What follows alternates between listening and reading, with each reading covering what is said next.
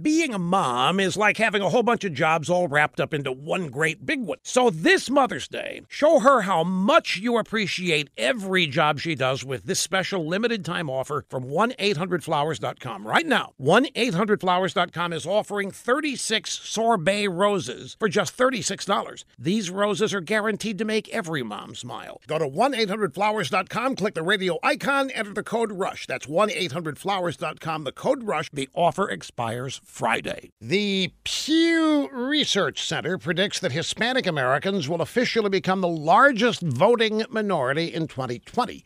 Pew estimates that Hispanic voters will be 13.3% of the electorate, with African American voters at 12.5%. Now, I have no doubt certain Democrat Party leaders will privately celebrate their decades long voter replacement mission accomplished via illegal immigration.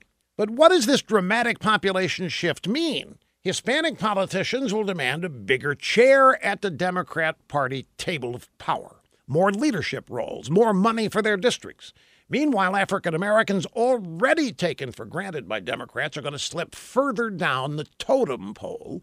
Their political power will slowly erode, and they'll be treated more and more like second class minority citizens in the Democrat Party, a trend, by the way, that's already started.